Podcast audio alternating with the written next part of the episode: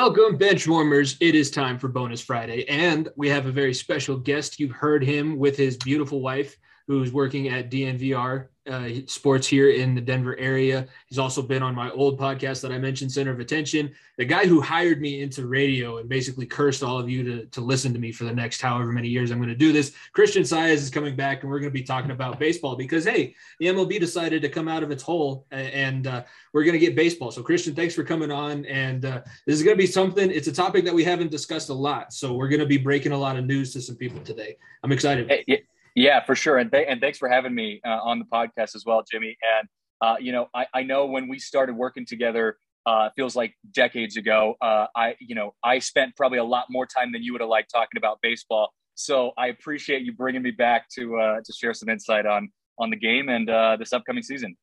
Yeah, well, it's it's nice that we're going to have a season. It's not that I don't care about baseball, but honestly, baseball has not the MLB has not been doing themselves a lot of favors. There's a ton that we can talk about, and that's basically where we we can pretty much start this thing. The season ends. They're trying to renegotiate a new CBA. It's kind of vague, honestly, what the actual like the normal thing when a strike happens in a professional league oh it's millionaires and billionaires arguing over who gets to make more money. Uh, yes to some extent. However it, it, this has been brewing for a long time. The owners i think if you're going to probably go based on professional league as to the relationship between the the players association and the actual owners mlb has to be just on the furthest parts of the spectrum from each other like the mlbpa and the mlb owners have no common interest uh, it seems like in this situation and that's really where this thing came to a head and since Dece- from december 20th, I believe, or December 2nd was the first day that the lockout was official. Um, and then finally, in the last two weeks, it's it's decided to come back. It's been a long time coming for this situation. It has, and I think that actually was, in my opinion, kind of the the biggest issue with this whole situation was how long it took to to reach a resolution. Yes, but also to even get the conversation and the ball rolling. Um, it felt like you know we we kind of knew this was coming. If you follow baseball enough, especially in in the media, you you can see the writings on the wall that the collective bargaining agreement was was up and that you know negotiation was needing to be was needing to be had and there the sides weren't seeing eye to eye. And that's kind of why those two sides exist too. You know they're the, the the players association and the mlb are not there to see eye to eye. They're they're there to kind of defend each other and um and, and come to an agreement. The issue that i had with the whole situation was just how long it took for them to start working to an agreement. And it felt like even once the lockout started um, it took a while for them to actually go into negotiation and go into talks. And I know there's a lot that goes on behind the scenes. I know that when you go into negotiation, there's a lot of pre- preparing that both sides have to do. So I, am not naive to the fact that there's a lot more that goes on behind the scenes than them just sitting around twiddling their thumbs. But I do think with with what was on the line and what was at stake, um, it didn't feel like there was a lot of urgency until the very end. And even at the end, there still felt like there was a little just kind of dragging their, their feet on, on both sides, really. Um, and so that was kind of my biggest issue. But like you said, glad that they got it figured out um, and, and, got it figured out without a lot of damage done to the season. We're still going to have a 162 game season. Um, it seemed like both sides were able to come to a, a relatively decent agreement. Um, and now we get to move forward and have baseball. So, you know, all in all, it worked out in the end, but uh, definitely not not a fun process to be a part of, uh, of this season. No, and it, I'm checking my work here. It, the official lockout started on December 20th. The first meeting between the two sides didn't actually happen. It was over Zoom until January 13th. So there you're, you're going again. It it seems almost like I, I mentioned this a couple weeks ago, just just by myself on the podcast. It seemed almost as if they were so confident, like this was back in the 80s, 90s, and early 2000s, where baseball was a big deal. We think back I, obviously as a Yankees fan, I think back to the last World Series that they won. I can't think of a person who I could talk to the next day that wasn't watching the World Series, and that's just not the case anymore. But it's almost like the MLB and the MLBPA are the last two that actually figure that out. And this whole, oh, I'm not going to talk to you, you're not going to talk to me. It was hurting both sides bottom line and, and that was the whole thing that made no sense why aren't they not trying to resolve this because once it gets resolved both sides start making money and have the ability to have a full season again and that's really like when you talk about when you start talking about canceling games, that's where we saw the urgency flip because that's where baseball makes their money. They're there for yeah. you to come out to the ballpark. It's not TV revenue. Well, and I talk about what's at stake, and and you know, and you mentioned it when when they when they started talking about canceling games or actually saying they were going to cancel games. It seemed like it kind of lit a bit of a fire for them to to start moving forward more. Um, but I think one of the other things we saw that came up from the, these whole negotiations and the lockout and the situation that unfolded during the offseason was that the fact that people and fans are still very invested in baseball as a main sport. Now, granted, yeah, sure, it's not going to get the numbers that football and basketball get, and that's just never going to be the case again. But there is still a large majority of the population that might not even be diehard baseball fans, but still can appreciate baseball as a sport, still enjoy going out, getting a beer and going to, to Coors Field to watch the Rockies get smoked every single year. You know what I mean? Like there's hey, still we got Kris Bryant. We're gonna be fine. yeah. yeah, yeah. You guys are good now. No, but but there's still a population that really likes to to be involved in this sport. And so, you know, it showed that in a positive way. But I think on the flip side of that is and the, the fine line that Major League Baseball and the Players Association were walking is that you were in a position where if you start really canceling baseball games and cutting the season back, even just a, a week or a couple weeks, you're you're not, not only is your revenue going to go down in general on both sides, you're going to have to worry about back pay and all these logistics, but I think you you really run the risk of losing fans and some some fans being lost for good. Um, you know, and, and I know when this happened decades ago, it took 10 to 12 years for Major League Baseball to really jump their attendance back to the way that it was um, before that lockout had, lockout had happened. So I, I think Major League Baseball and the Players Association did a good job finding a way to kind of get through this without having any long lasting effects um, on the game itself. But uh, but I do think they were running a, a pretty big risk um, getting close to the end there if they had ended up starting to cancel a, a week or so into the season. Yeah, and it, it just doesn't seem. It, it honestly, I don't know how involved Manfred is when these negotiations do happen.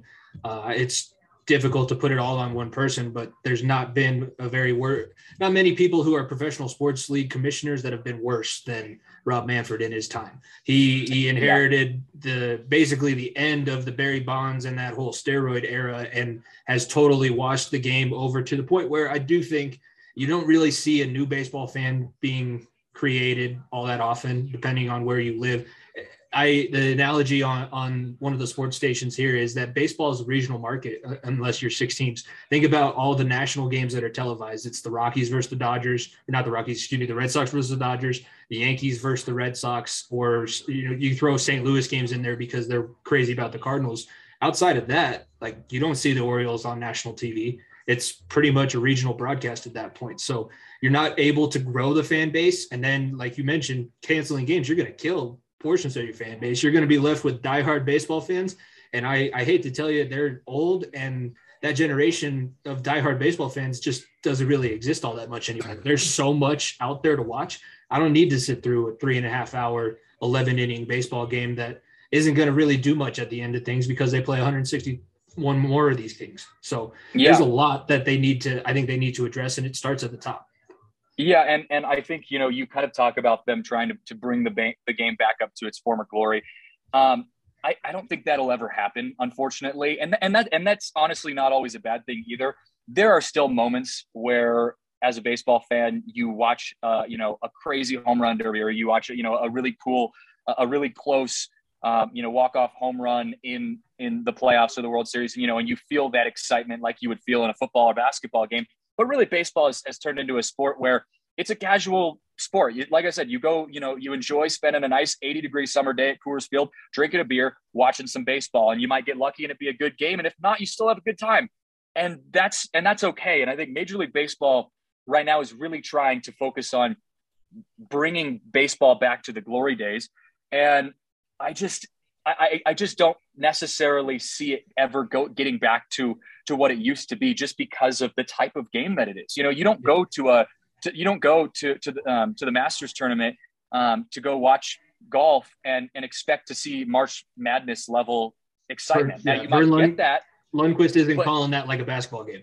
No, and, and you might have moments like that where someone just sinks a massive putt or whatnot. And just like in baseball, someone hitting a walk-off home run or whatever, but it's not you don't go there expecting that you go there you know expecting to just have a nice casual enjoyment of entertainment And uh, you know, and and for for Manfred and, and how Major League Baseball has kind of progressed, um, I just think there isn't really an identity right now for Major League Baseball. They've been kind of trying to, you know, try new things here or there. You know, say, okay, like we're we're making baseball fun again. This is baseball is fun now.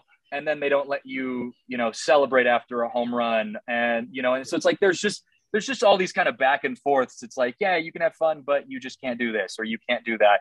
And I think that's part of also what, you know, we're going to talk about a little bit today is how Major League Baseball is progressing and, you know, kind of the, the future of what, what the sport looks like. And is that a good thing? Is that a bad thing? And, um, you know, right now I, it's, it, it's to be determined for sure. I'm still excited for baseball, but, um, you know, I'm just not sure what it's going to look like in these next few years. Yeah, there's going to be new things to to try out. It really the the main crux of the issue for me is when they decided that they weren't going to focus on social media when social media started becoming where a lot of people get their highlights from. It's very mm-hmm. difficult you don't see a ton of baseball content out there and you mentioned you can't even celebrate a home run. So guys when they're on their own social medias aren't gaining that big of a following because it's not entertaining to sit there and watch a guy give the same five answers. I think about the baseball content that I've seen the most just in the past few weeks, it's the Savannah Bananas, the minor league team, because they do all the TikTok yeah. trends while they're yeah. playing the game. And hey, I know I don't know if they're any good or not, but at least they're entertaining to watch. And like Trevor Bauer developing new pitches in his suspension. Yeah. The guys that are pumping social media content, those are the baseball players that I'd actually care to watch, or baseball teams that I'd actually have interest in sitting down and, and taking time away from something else. But right now, like I said, I could stream something that's probably more entertaining than a baseball game. I could play a video game that's probably going to be more entertaining. So there's there's things that I just it, it seems very tone deaf. I keep coming back to that, and it just seems like oh we're we're the MLB, we're America's pastime. It's baseball. Everybody loves baseball.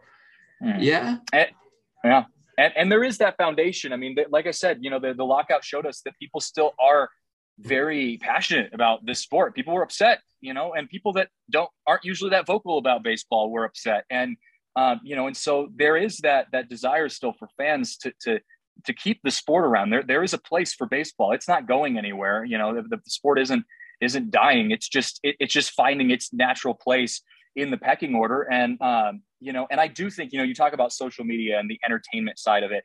Um, I do think there are people working within the organizations, within, you know, let's say the Rockies organization or, uh, you know, at, at, in the minor leagues or, um, you know, even at the corporate level, uh, working, you know, in, in the social media world or in the content world, there are people that are advocating for that, that recognize that that is the place for change. You know, Fox starting their uh, a podcast for a Major League Baseball podcast. You know, I mean, like stuff like that, where you're seeing that there are people doing that, but it always feels like there's only so far that they can go before Major League Baseball kind of doesn't allow them to go any farther. Um, you know, it, it, feels like Major League Baseball, like at the highest level, um, there's there's kind of this wall that's this barrier that's still put up, um, whether it be from an executive level, whether it be from you know just just the the, the top of the of the food chain.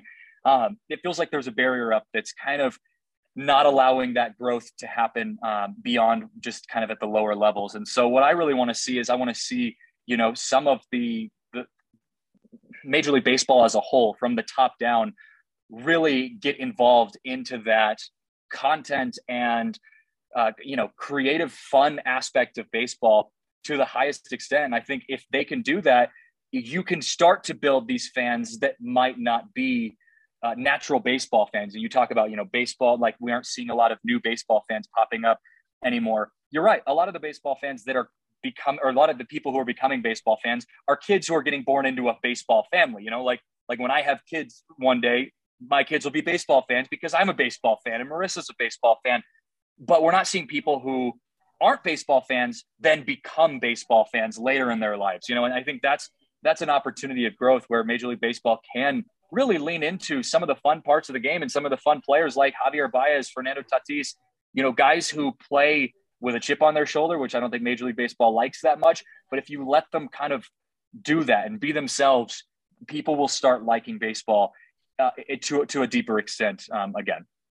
It's a it's a beautiful thing, and the the fact like the people that love the game under love it because they understand how difficult each of the different aspects are. It may not be the most physically taxing sport. You're not going to have to be the best athlete when you play, but it is very difficult to catch a fly ball, field a ground ball, throw a strike as hard as you need to, and, and make sure that somebody doesn't hit it 450 feet. And by the way, guys can hit 450 foot home runs now. So all of these yeah. things, if you think about it, it is so impressive and it should be very easy to market to a fan base. It's just getting yourself to the point where I'm going to focus on marketing it to the fan base. It's almost like, oh, they'll find it. The, yeah, if, it, if they want it, to, they'll find it. It's it is it, it's it is really just like they they they haven't figured out their identity yet. There's bits and pieces that are there. You know, Major League mm-hmm. Baseball does care about the content. They care about you know the, making baseball fun. It's not like it's the Field like, of Dreams I, game was say, a was like their first first thing that they 100%. did. percent perfect example yes and you know and there so there are things that they're doing where you're like all right that's on the right track i just think it's it's about creating their identity to be that as opposed to it just being something that they're kind of testing out you know like the field of dreams thing perfect example. That was phenomenal. And people who didn't care about baseball watched that because it was just it was historic. It was awesome. Almost everyone who likes sports has seen field of dreams whether you wanted to or not. Like that it was an awesome example of how major league baseball took that step. But i'd like to see them consistently taking those steps and taking smaller steps in that regard as well. You know, you don't necessarily have to build a field out of corn and you know throw, throw it back to a movie. You don't have to do that for everything. You can you can do it by supporting you know those smaller content teams throughout each different organization or supporting the players that are leading by example in that way. Um, and and I think when it starts from from like I said the top down. Um, it, it can really have the potential of growing the sport. It's just a matter of making that a reality. So we're going to talk now about kind of the fallout of what happened. Monetarily the the luxury tax and, the other things player salaries and and the fact that revenue has gone up but players aren't getting paid more nothing necessarily got really solved there. It's going to change a little bit fluctuate a little bit um, but the teams that want to put their investment towards getting better product on the field and the teams who are really just there to make money are still in that same camp. There was not really a whole bunch of shift in that regard. Um, but the the new rules that are happening, we you, you worked in the minor league uh, system. You were a PA announcer and, and called some games for up there in Spokane for that organization. So you, you have some experience in seeing these rules in action. So what what rule changes have you experienced in person, and what what did you see that worked, and what did you see that that they're going to try that you maybe weren't excited that they're going to implement? Yeah. Um, so yeah, just to like to follow up on what you were saying. Yeah, I, I mean, I, I spent the last couple years working um, actually in the Rockies organization um, for the now the now Rockies organization, um, the Spokane Indians. When I started, we were with the Texas Rangers, the the low A affiliate of the Rangers. Now we are the high A affiliate for the Rockies. Um, so that's been kind of cool to see kind of how some of the Rockies prospects have um, are, are going to be working their way up the chain. But specifically with the the new rule changes, uh, the really the only one that I haven't seen implemented at that level was robo umpires, and that's just because they didn't do that um, for a lot of the minor league teams, if any, actually, I think. Um, but to kind of break down the, the rule changes that Major League Baseball is embracing, um, for, first and foremost, is is the pitch clock, and the pitch clock basically is, and I think they're still working on some of the logistics. I'm not 100 percent sure, um, but I know it's usually about 19 seconds. I think they were saying something about 16 seconds if a, if a runner's on base. Um, and the idea is just to speed up the game of baseball. So that's one of them. They're getting rid of the shift, which I think is probably the, the biggest rule change from a technical standpoint, in the sense that I think baseball has become such a game focused on numbers, analytics, who can hit the ball where and when and how many times and where are we going to put this guy in the field and you know, are we going to throw? Are we going to bring a, a, reliever in to just throw pitch to one batter and then take him out? You know, are we going to start with an opener? I mean, all these different crazy things that baseball has has learned from the numbers, which is really an interesting part of the game. Um, that I think is one of the most changing uh, aspects of these rules, uh, of these new rule changes, where I think you're going to get. Uh, um, it's going to change the game a lot, um, and so we can kind of go into that as well. And then the last one that I'm aware of is that they're just making the bases a little bit bigger. Um, the idea behind the base changes is to you know um, make it a little bit safer. First of all, people aren't getting their their hands stepped on as many times, but also um, you know increasing stolen bases and uh, you know making the if if a guy you know we see all the time those really close plays at first when a guy's hustling down the first baseline and the umpires, you know, make a, a quick bang bang call and they have to go watch it on replay. They're kind of trying to allow those to become hits now, as opposed to it be a very close out. Um, so trying to make the game more enjoyable, make it more offense focused. So those are the three main rule changes that we're looking at. Um, and, and, I, I want to start initially by talking about the pitch clock, um, and then I'll kind of give you a chance to to give your thoughts on that. But the pitch clock is one that I that I noticed the most uh, in the minor league system, just because um, it was new. You know, I I pitched and played my whole life, uh, all the way up until I ended up, you know, going and working in the minor league system, and so I had I had pitched without a, a clock my entire life, and then seeing that implemented, that was really interesting to me because I am the type of pitcher that likes to go super fast, move very quickly. Yep. That's just the rhythm that I'm in. But there's so many pitchers out there that are very slow about how they go about things. They, they can take 45 seconds in between pitches. Um, and that's just their process. So I, I, what I, what I was noticing though, I think one of the biggest takeaways that I found in uh, in watching this in the minor league system is that when when it when you're telling someone, hey, there's a pitch clock, like you can't, you know, you you've got 19 seconds before you got to throw your next pitch.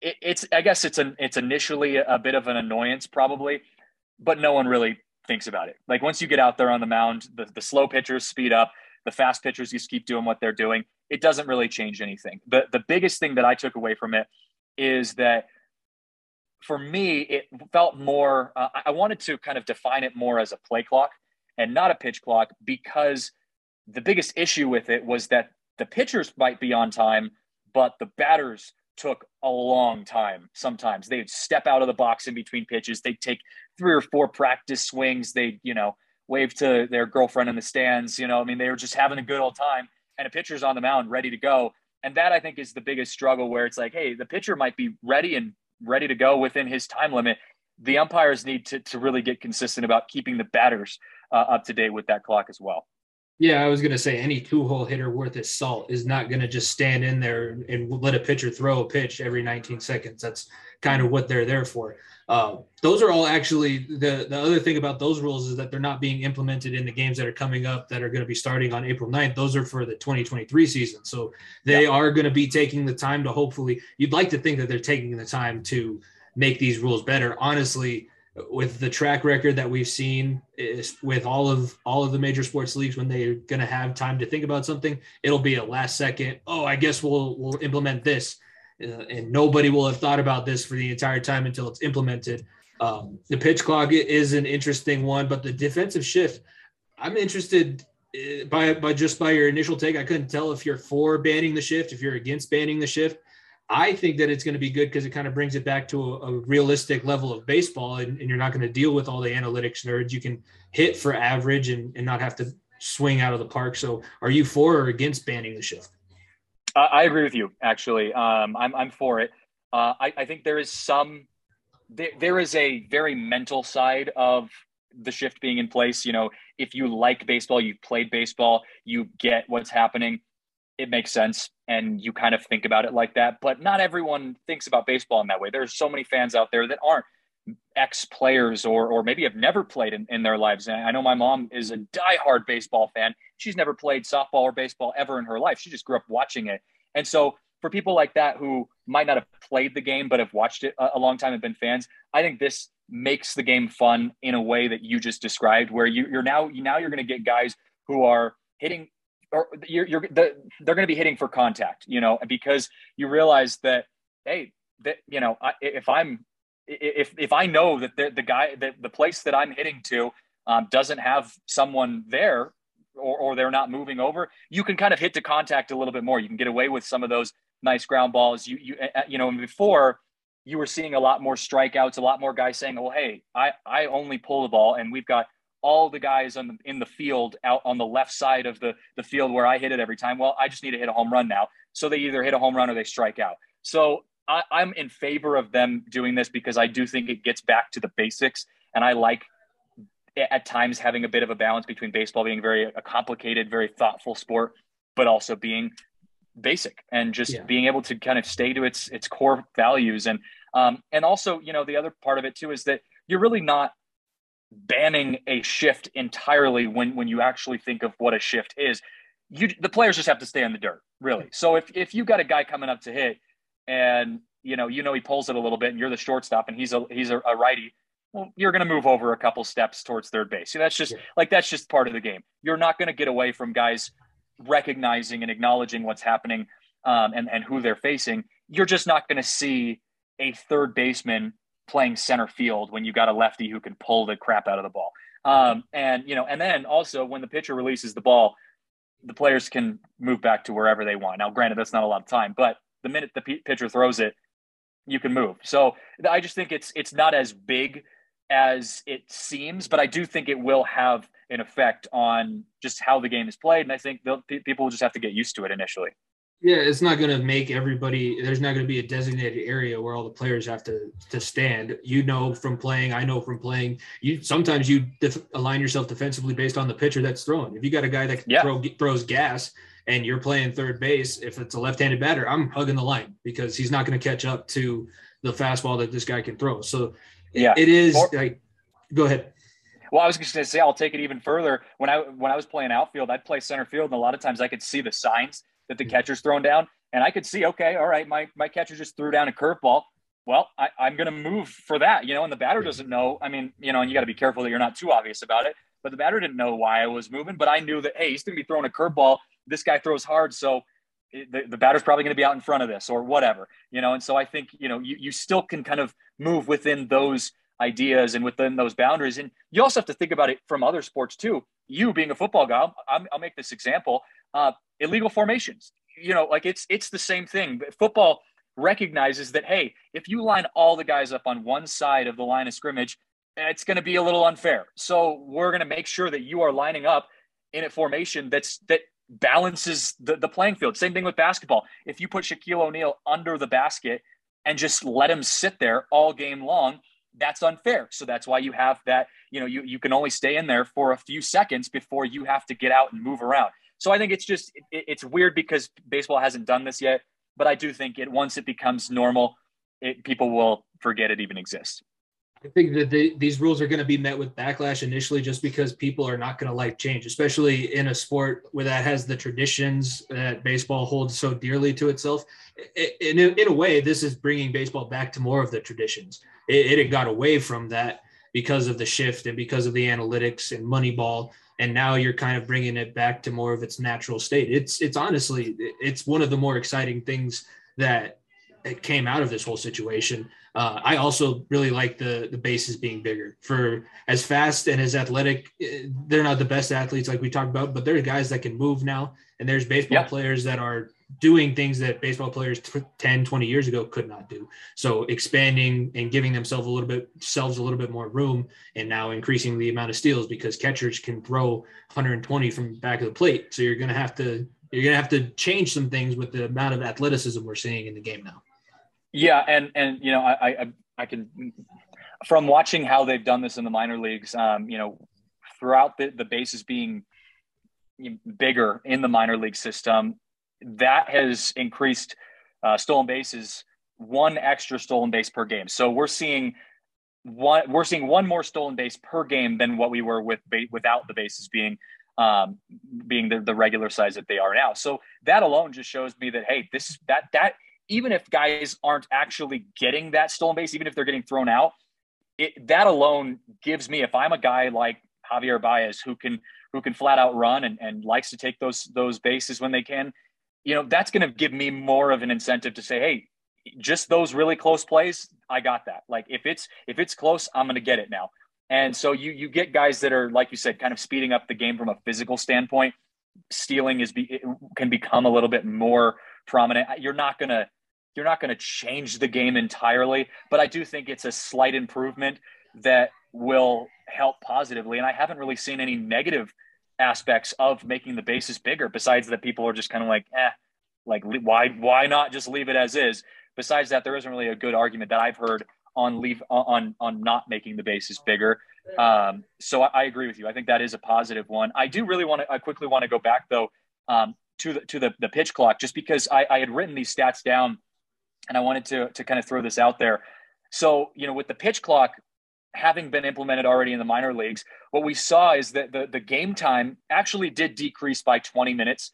Um, so we did see that Major League Baseball got a little bit of what they were asking for. They're saying, okay, if we're keeping pitchers moving, the game is going to go a little bit quicker. So that's a good thing. But on the flip side of that, uh, we saw player batting average increase by over 30 points. So what the correlation could be kind of given there is that, yeah, some pitchers who work a little bit slower take time, they're not able to go into that rhythm as much. And so hitters are, are kind of taking advantage of that. Do you see that as a good thing or a bad thing? You know, that this is becoming a little bit quicker games and you're seeing hitters doing better? Oh, I mean, the batting averages were so low. The 30 point increase kind of brings them back up to the mean. The the colloquial saying about baseball is you three out of 10 and you're an all star. So it was kind of getting down to 2.5 out of 10 and you're an all star. So I, I don't mind that. Um, it, it, it, could, I mean, I think it's just going to make the pitchers have to adapt. We're already starting to see that. I listened to Marcus Stroman talk and the way that he has that little hitch in his windup. It is just to throw that timing off a little bit more. So if you're not able to, slow play it, you're going to figure out a new way to throw off a batter's timing. You give a little extra shoulder shake and something that's these guys, they play for six months out of the year, but they're working and developing new things. Uh, Trevor Bauer is coming in, coming back to the game with about three new pitches that he's developed, and they're all nasty, and he can throw all of them for strikes. That's what he's been doing in his time off. So yeah. I, I, think that it's just going to allow for a little bit of, of change, and we're going to see athletes adapt. The same thing people were talking about the NFL changing the rules to be so offensive heavy. We're still seeing really good defenses win, especially at the highest level. The Rams don't win the Super Bowl this past season without a really good defense. Uh, thanks for bringing that up, by the way. The Bengals losing the Super Bowl. Uh, the Bucs don't win last year against the Chiefs without a really good defense, and the Chiefs, if their defense didn't step up two years ago, or three years three years ago now against San Francisco. They don't win their Super Bowl. So yes, the rules seem a little bit more offensive, but in the big moments, it's going to be pretty much the same. We're not going to see too much of a change. The numbers will be skewed initially. It is not going to be that big of a deal. I don't feel like. Yeah, no, I, I agree, and I, I think baseball is a game of adaptations. You know, you you especially pitchers where you're you're adapting throughout the game. If there's a if guys are hitting your your curveball, then you got to, and maybe that's your best pitch. You got to figure out how you're going to get through the, the next few innings, and that's just that's just the way that's just the way it is. So you know, I, I think it's like you said, people don't like change. Um, the players, I think, are probably less concerned about this kind of stuff because they're just going to go out and play one way or another. Um, it's more of I think on the fans just kind of feeling like ah, I don't I don't really want it to change. I don't want new things to pop up. I like the way it was. Um, but that's just part of the game. And just like football, you, you mentioned that. Um, and I do like that that baseball feels like they are recognizing, or Major League Baseball feels like it's recognizing offense being a driver of the enjoyment of the game. Um, you know, don't get me wrong, I'm a pitcher. I love watching a pitching duel. But if you're if if you have a game seven of a World Series and you've got a ton of fans that maybe aren't or a ton of people watching that maybe aren't huge baseball fans, and it's a you know, two hit pitchers duel, that might be cool for me. I, I would enjoy that, but the fans probably wouldn't like that as much. So people want the home runs, they want all that. I like that baseball is trying to kind of get back to, uh, you know, creating a more offensive minded approach. Um, and speaking of that, I wanted to kind of talk about a potential, not rule change, but um, something that is actually kind of included almost in fine print in the new CBA. It's tentative. Um, it's something that they're going to start discussing, but it's the idea that the All Star, if the All Star game was to end in a tie in the ninth inning, that they would then resort to a home run derby after the All Star game, after the nine innings are being uh, have been played in the in the All Star game. They would go into a home run derby to decide who wins the American League or the National League. What are your thoughts on that? I mean, it's a shootout. Like now you're just copying hockey, and that, that's not the professional league to copy. People hate shootouts. Uh, oh, and see, I, I see, and I saw that. I'm like, that's sick. Because I, because don't get me wrong, like you know, the All Star Game is the only All Star Game, in my opinion, in all of professional sports that actually is enjoyable to watch, or at least has some sort of value from a fan base. You know, like like football, the Pro Bowl is just garbage. You know, I mean, you just, yeah. I mean, you. It, it's like if you're a if you're a diehard fan, you watch it just because it's more no, football. But no, like that's no, I don't. It's not even, football. Yeah, yeah. They they legitimately didn't tackle Mac Jones for 50 yards this yeah, year. It's not exactly. football. I don't watch. It's not. No, you're you're right. You're right. And so, but so you know, Major League Baseball. I Don't get me wrong. It's fun to watch the All Star game, and and there is a bit of that. Like, oh well, like if it's a really good game, like I I kind of want to see it finish. But let's be honest, we all the the thing we all enjoy most is the home run derby. And if you get to a tie game in the bottom of the ninth and eh, or in the you know in the top of the 10th i should say. Mm-hmm. and i have the the opportunity to watch more home run derby especially in a chance where you know you're going to get a home run a, a, new home run derby champion type of thing that wins the all-star game. I'm on board with that. Throw me throw me some more home runs. I have no idea how that would work from a logistical standpoint. I don't know what that would look like on paper but just how many guys do you think are going to be able to play a full game and then go out and compete well in a home run derby? Exactly. That's what I mean. I don't know what the logistics of that look like. Yeah. But like I said, it comes back to the more home runs, the better. I'll take it. Aaron Judge and Giancarlo Stanton are just going to be transferred around teams like teams that ha- are in extra innings a lot. If it stays as just the All Star game, I'll be okay with that. I think that's something like the fact that the All Star game also decides who's home and away in the World Series, I don't even know if it, it still does. That it used to be the case. Yeah, I don't I don't think it does anymore. Yeah. That was I mean, that's another thing that makes it cool. So I'm yeah. okay with it that way.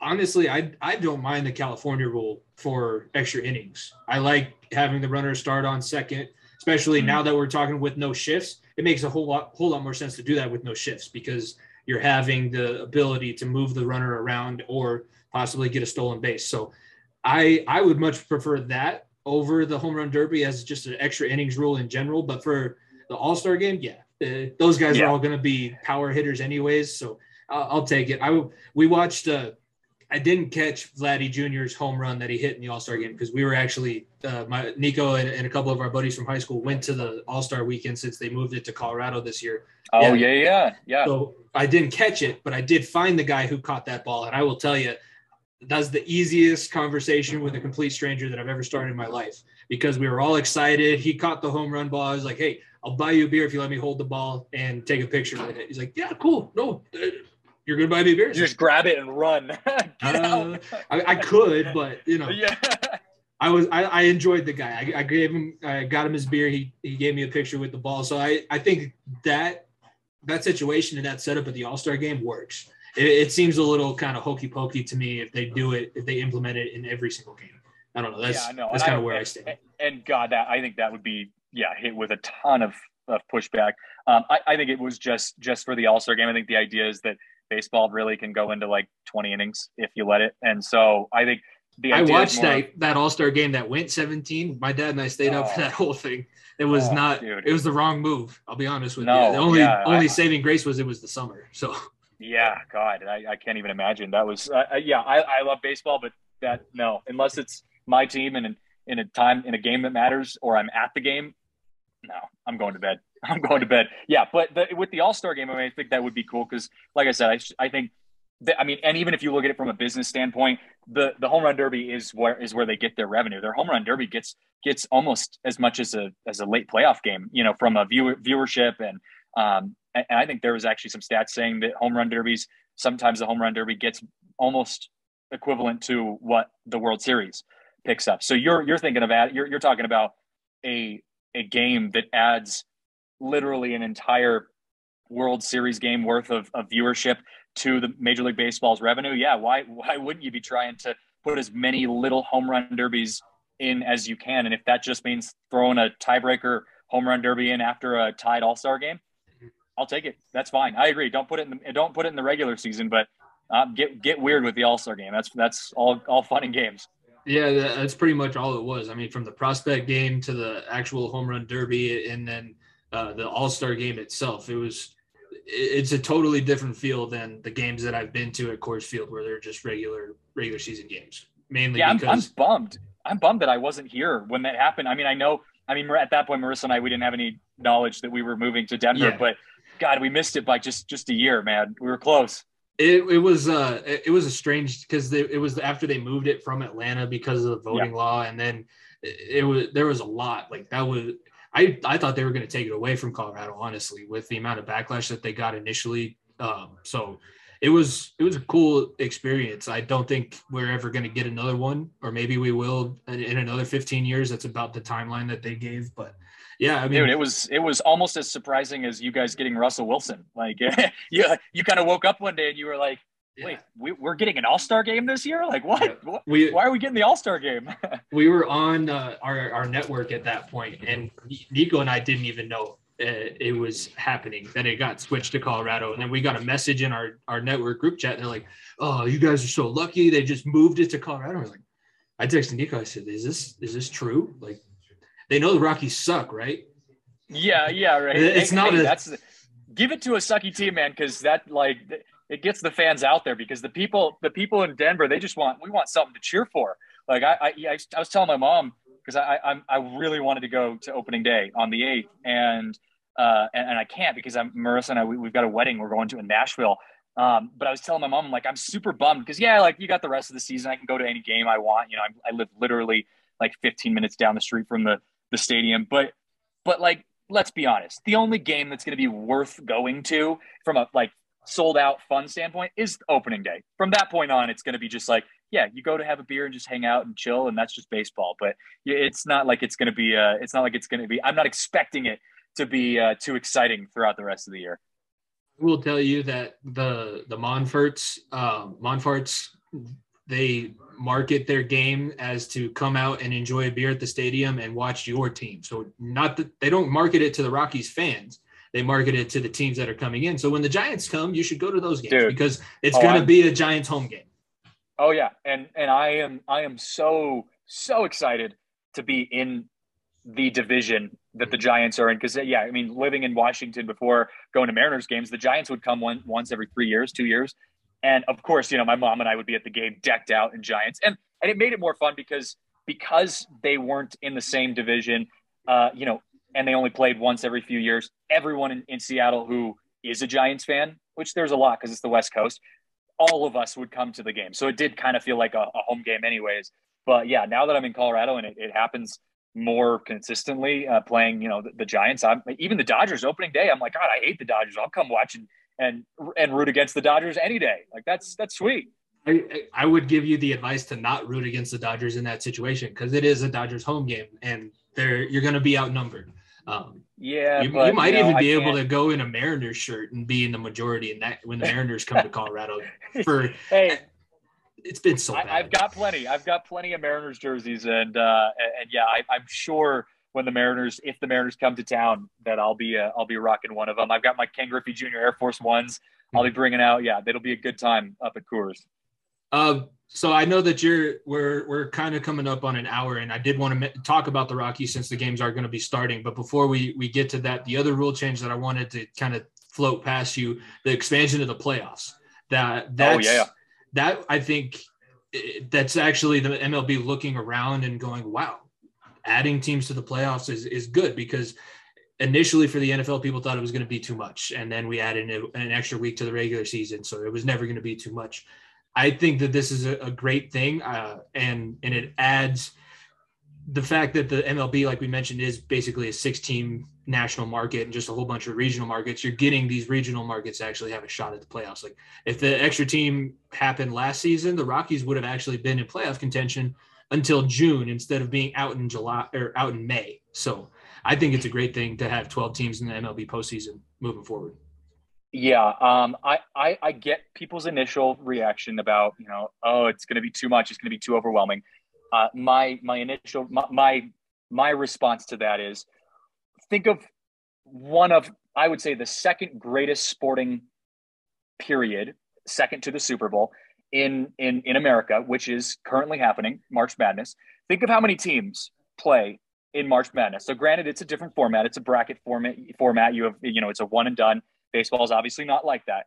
But if you actually look at it on paper, basketball or, or, March Madness, I mean, from a logistical standpoint, I mean, there is a ton of teams, a ton of games. I can't even watch all of the games at the beginning, and mm. all of them are good. You know, it's like every single one of them. I'm I'm bummed that I didn't get to see that specific random little team play or whatever. But it's one of the greatest sporting periods, tournaments in the world, mm. and so I, I, I think that baseball, obviously not going to get on that level, but I think baseball adding more teams gives you that feel a little bit because you get teams, like you mentioned, that might not have normally had a chance to get in the conventional way, hmm. but kind of get in through the back door. I like it's same thing with the wild card. You know, like I love watching uh, or the Rockies even a few years ago when they when they uh, made it to we, the wild card game. We were on pumped. the radio when they were playing in that wild yeah, card game. Yeah, I was I was pumped, man. Yeah. Like and, and that was fun. And the Rockies wouldn't have gotten to that in a conventional playoff setting.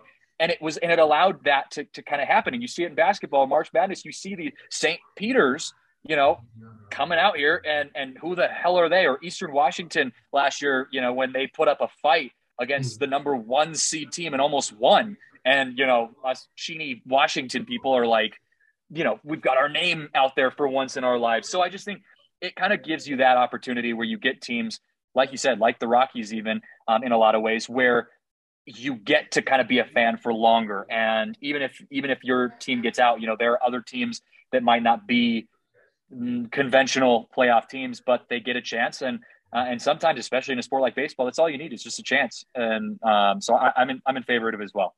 Yeah, I mean, the more chances for an upset to happen, the more likely there is going to be one that does happen. And the Rockies have never won the NL West. They've never made the playoffs as the division winner. That one time that really? they made it to the it, 25 years or now 27 years, no no NL West titles. It's always been the Dodgers and the Diamondbacks won it the the season huh. that the Rockies made it to the World Series. So yeah, if any fan base should be excited about it, I guess it's the Rockies. But honestly I, I gave you the assignment to try and look at the Rockies and see if there's any kind of hope. But what do we do? We're we're giving away Trevor Story and Nolan Arenado. So the conventional wisdom there says, okay, we're tanking so that we can get better in the future. We paid $50 million on Nolan Arenado's contract. We let Trevor Story walk in free agency. Oh, and then we just spent $230 million or whatever it is to get Kris Bryant in here, who's a, a nice player. I think Nolan Arenado is a better player at this point in his career. Kris Bryant's old on the backside of his career. You're getting probably four years out of Kris Bryant. So, what are the Rockies doing? What's happening on Blake Street? Dude, I do not. I, I do not like um, the move as as as a Rockies as a now Rockies fan being here. Obviously, not to the level of the Giants, but like as being here, living here, following the Rockies. I don't like it. Um, as a Giants fan, I love it because hey, I get you know Kris Bryant, who's a Giant, he was with them when they you know God had a phenomenal season last year. So let's go, like bring him here. But for the Rockies, I just think you spend way too much money, and and and I agree with your point for a guy that's just not he doesn't have the longevity. Um, it actually really feels like a lesser version of if the Broncos had ended up getting Aaron Rodgers. You're going to end up giving up a lot to get a, a, guy who's good, sure, and has a big name, but he's definitely on the, the the, quick downhill of his of his career. And I think the, the Rockies really, uh, in my opinion, should have focused more on getting like a Russell Wilson, who who has you know a, a lot more time left and is still a very good active player. Now, granted, not everyone can be George Paton and just have some crazy card in his pocket that, that he can pull, but um, I think you know Kris Bryant fills a, a, a hole, but you have the entire rest of the of the playing field to fill. And so you spend a lot of money that you could have spent rebuilding. Um, and you spend it all on one or two guys, Ryan McMahon, um, another one who's I'm glad that the Rockies are, are going to stick with, but um, are you rebuilding a team with those two guys? No, you're not. And that's just kind of where I'm at with that. And so, you know, I'm, I'm cautiously optimistic because like I said, my Giants, you know, last year they, they were able to kind of put together this historic, literally the most wins in, in the history of baseball um, in one season run with guys that were, are minutes away from retirement and no one knows who, who the other ones are. And so like, you know, if the Giants can do that, anything can happen, but I'm cautiously optimistic, or I, am cautiously hesitant, I guess I, I, should I should say, about the Rockies this year and just the the foundation that they have to be able to put it together as a complete package. So, as somebody who's kind of got an outside perspective, um, do you believe in in kind of the Coors Field curse or, or the Mile High curse? It's difficult. You're, you're not going to be able to build a team in the same way I don't think in Colorado that you would be able to build in San Francisco because San Francisco is a notoriously difficult place to hit home runs and that's just not not the case here. It's difficult to pitch in Colorado. The pitchers don't get the respect, the hitters don't get the respect they deserve. Um, Todd Helton, Larry Walker are, are, guys that are just seen as getting to the Coors Field bump. Um, do you buy into that? Do you think that the Rockies could maybe put together something similar to maybe a, a a Giants type roster, or is it is this a place where you're going to have to build up a, a, bombing lineup and hope that you win all your games at home and, and you can hit on the road as well? Because that's basically I, kind of the the two schools of thought.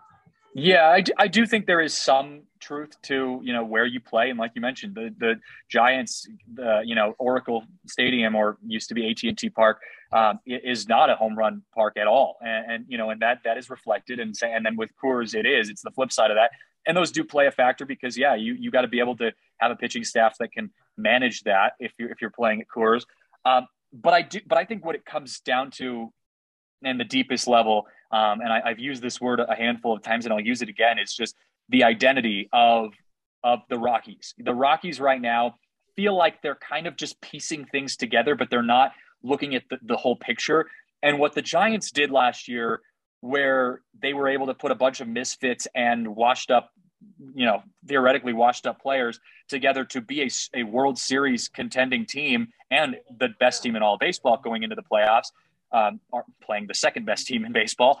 Um, you know, they they did it by embracing this veteran leadership and then bringing in new guys and, and kind of leaning on that veteran leadership to kind of create this kind of island of misfit toys type of atmosphere and they and they did that all around. Even the the man, the coaching staff, Gabe Kapler, and uh, you know, eh, leading leading the, the, the the way. It just felt like their identity was that island of misfit toys, and they embraced that, and they just and that was what made them successful. For the Rockies, yeah, you're getting you're, you're paying a lot of guys or a lot of money for for a guy like Kris Bryant who's got a big name and he's he's pretty good. He'll he'll produce if he stays healthy. But you know, besides that, what else is there? There isn't really an identity. You're, you know, now, yeah, you get rid of Trevor Story, you get rid of Arenado, and you, you know, you you lock in uh, Ryan McMahon, and these are good moves here or there. There there are good moves here or there, but it just doesn't feel like they're all leaning towards one identity. Is it going to be a rebuild? Is it going to be this type of team? Is it going to be that type of team? Are we going to get our Russell Wilson that literally like doesn't matter who else we have he's just the guy we are going to lean on which would be in my opinion like a like a mike trout or like a bryce mm-hmm. harper you know someone like that that you can just say it doesn't matter who else we have he's just the one we are focusing on yeah. i just the rockies didn't do that they haven't done that so like i said baseball is a surprising game you get the you know teams like the giants or the oakland a's who no one would ever expect them to be playoff or World Series contenders, and they they happen to be. I just don't see that happening with the Rockies this year.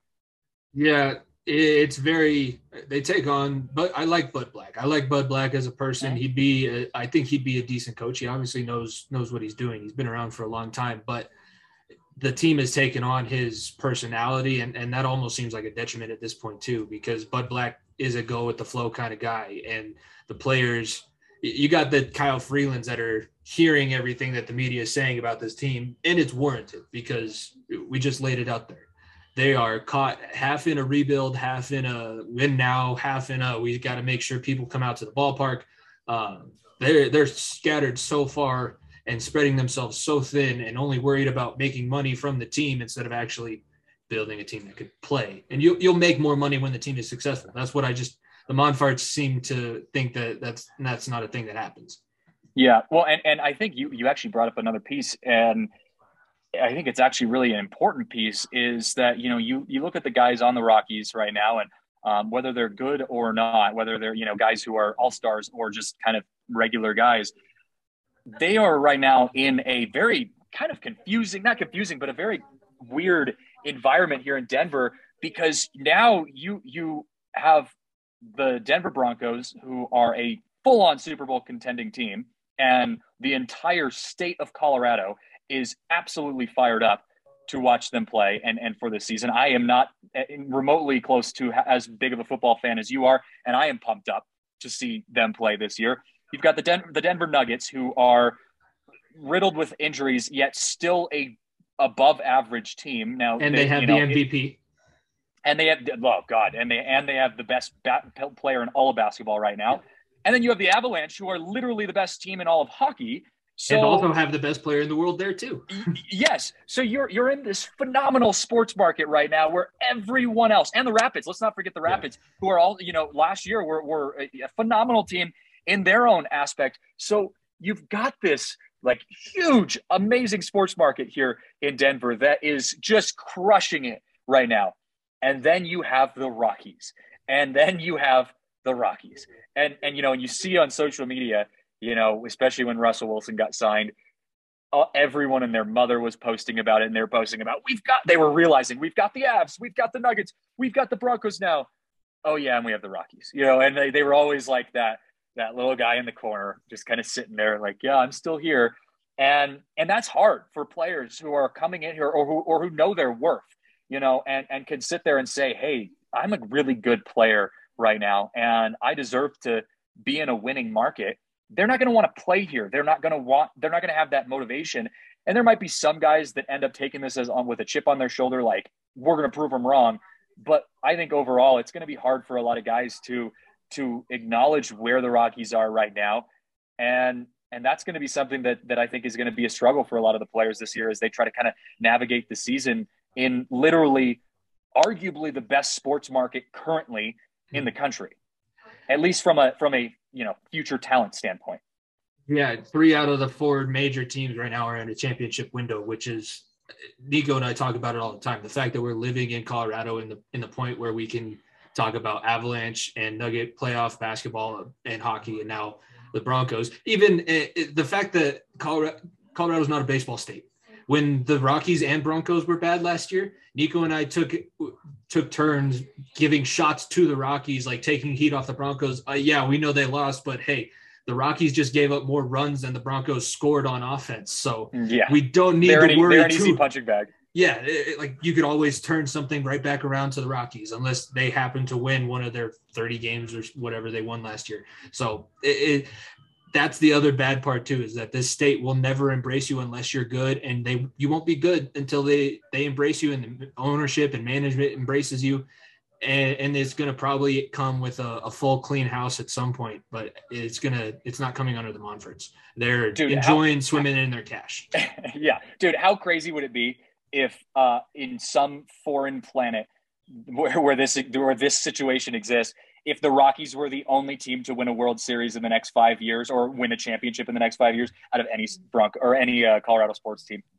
Oh, I would be just absolutely heartbroken. I would you? To... Yeah. Would, would it be? Would you rather have the talent that that Denver sports has right now, and have none of them win a championship, or have I don't know. It's, uh, it's even a hard question, but like have you know have them not have this crazy talent, but have one championship out of all of the teams in the next five years. I if it's an Avalanche Stanley Cup, I'll be okay with that. That that's the one team championship that I'm I'm willing to trade for anything like all that. It, it's not the Rockies. Yeah, it's not the.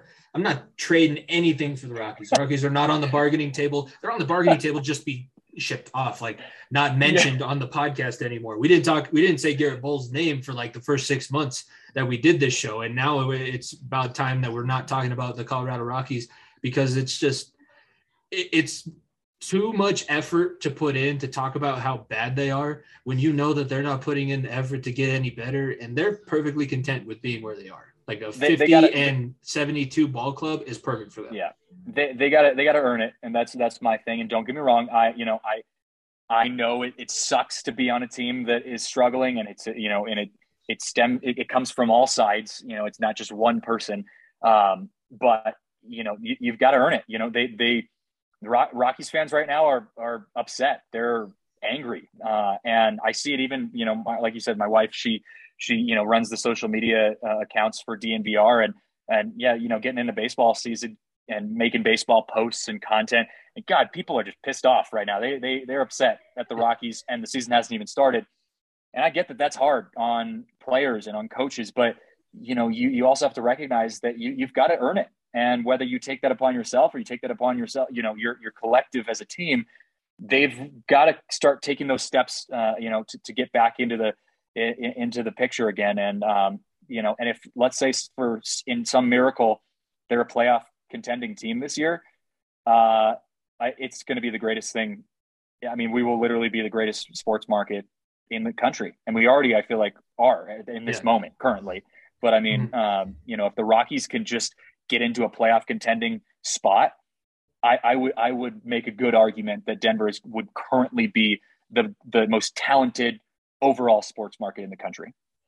I, I think the only other market that you could talk about having the same amount of success in as many sports would be Boston around the the late 2000s, early 2010s when the Red Sox were competing for a while. The Bruins won their yeah. last Stanley Cup during that period, and Brady was in New England. Unfortunately, yeah, no, and I and I mean it more of just like in right now, currently. Yeah, yeah, you know, right, I mean, right. you could you could make the argument that yeah, there's nobody else LA close currently. Had, yeah, no, exactly, and from a from a across the board, you know, I'm not mm-hmm. saying that the Broncos are the best team in, in all of the country or you know the, the the whatever the Nuggets are the best team in the country. No, but across the board on all the on all the major sports, yeah, every single team except for the Rockies right now is a playoff slash championship contending team. That's a fun, fun thing to be as a sports fan. I've been in a lot of markets where that hasn't been the case. And I've also been lucky in a lot of ways mm-hmm. because I got to be a, a di- I got to grow up a Giants fan when the Giants won three World Series in five years. I got to be in Seattle becoming a, a football fan with the Seattle Seahawks when they won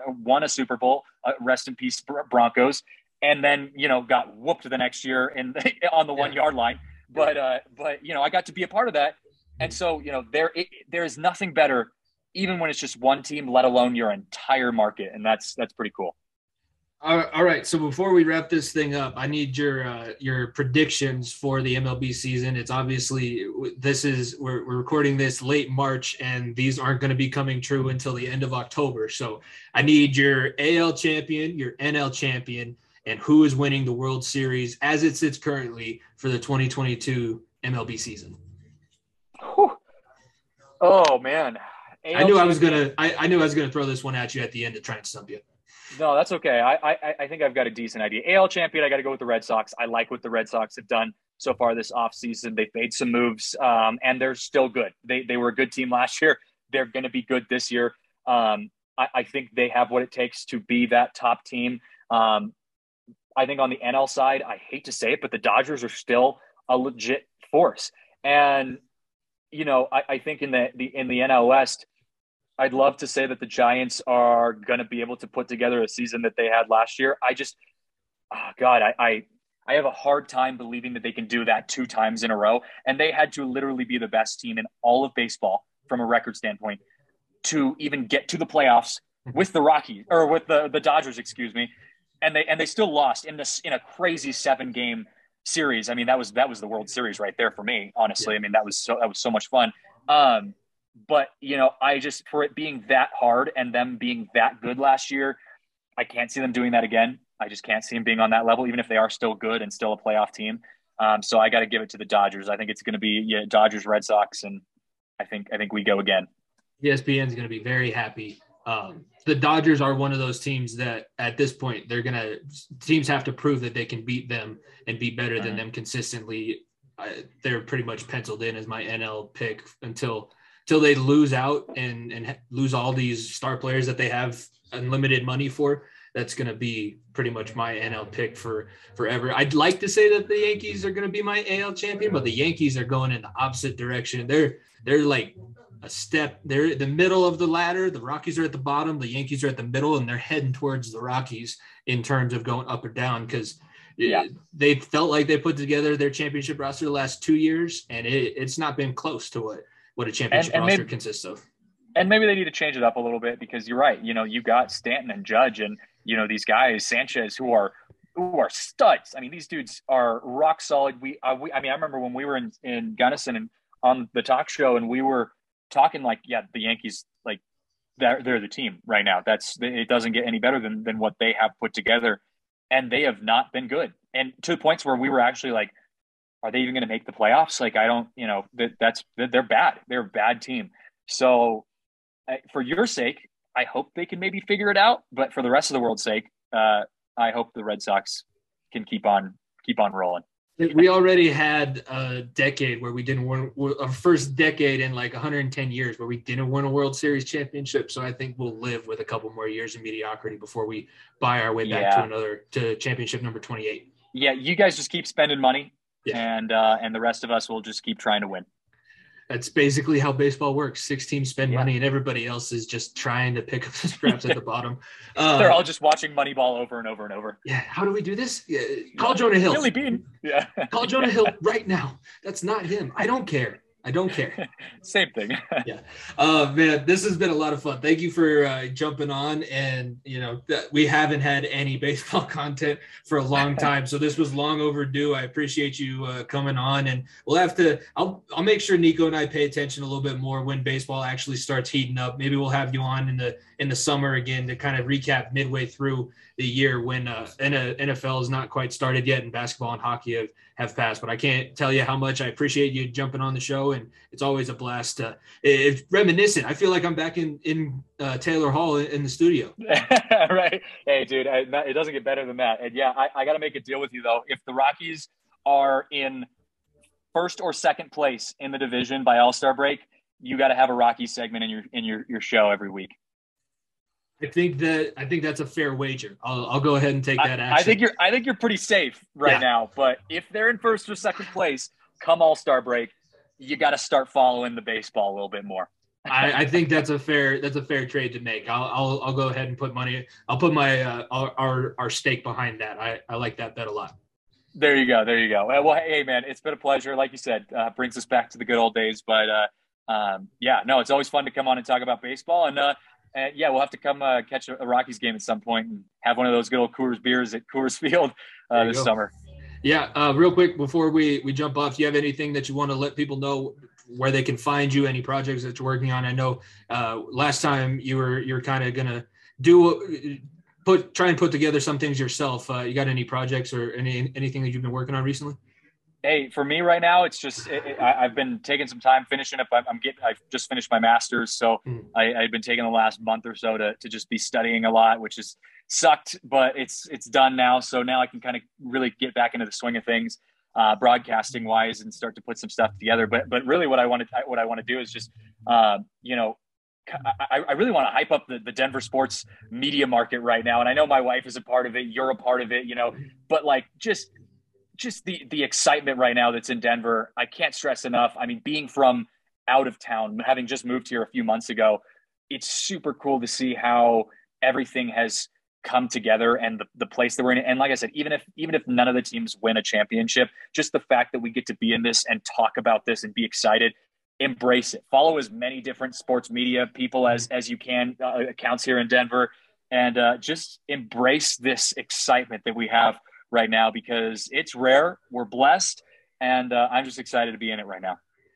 Couldn't have said it better myself. Well, thank you everybody for tuning in to this special bonus baseball edition of the Far End of the Bench podcast. Be sure to follow at FEOTB Pod on all of our social media. Subscribe to our YouTube channel. You'll be able to see this video uh, interview on our YouTube channel. So be sure to subscribe there and uh, let Christian know what you think about uh, his, his, predictions or way too early predictions. Hopefully, when we have him back on, he'll be able to respond to some of your comments. So comment on there and uh, catch us coming back to you on Wednesday. Nico makes his grand return coming back next week. So for the far end of the bench, myself, Jimmy Pilato, and uh, our guest this week, Christian Saez. Thank you very much for tuning in. We will catch you guys next time.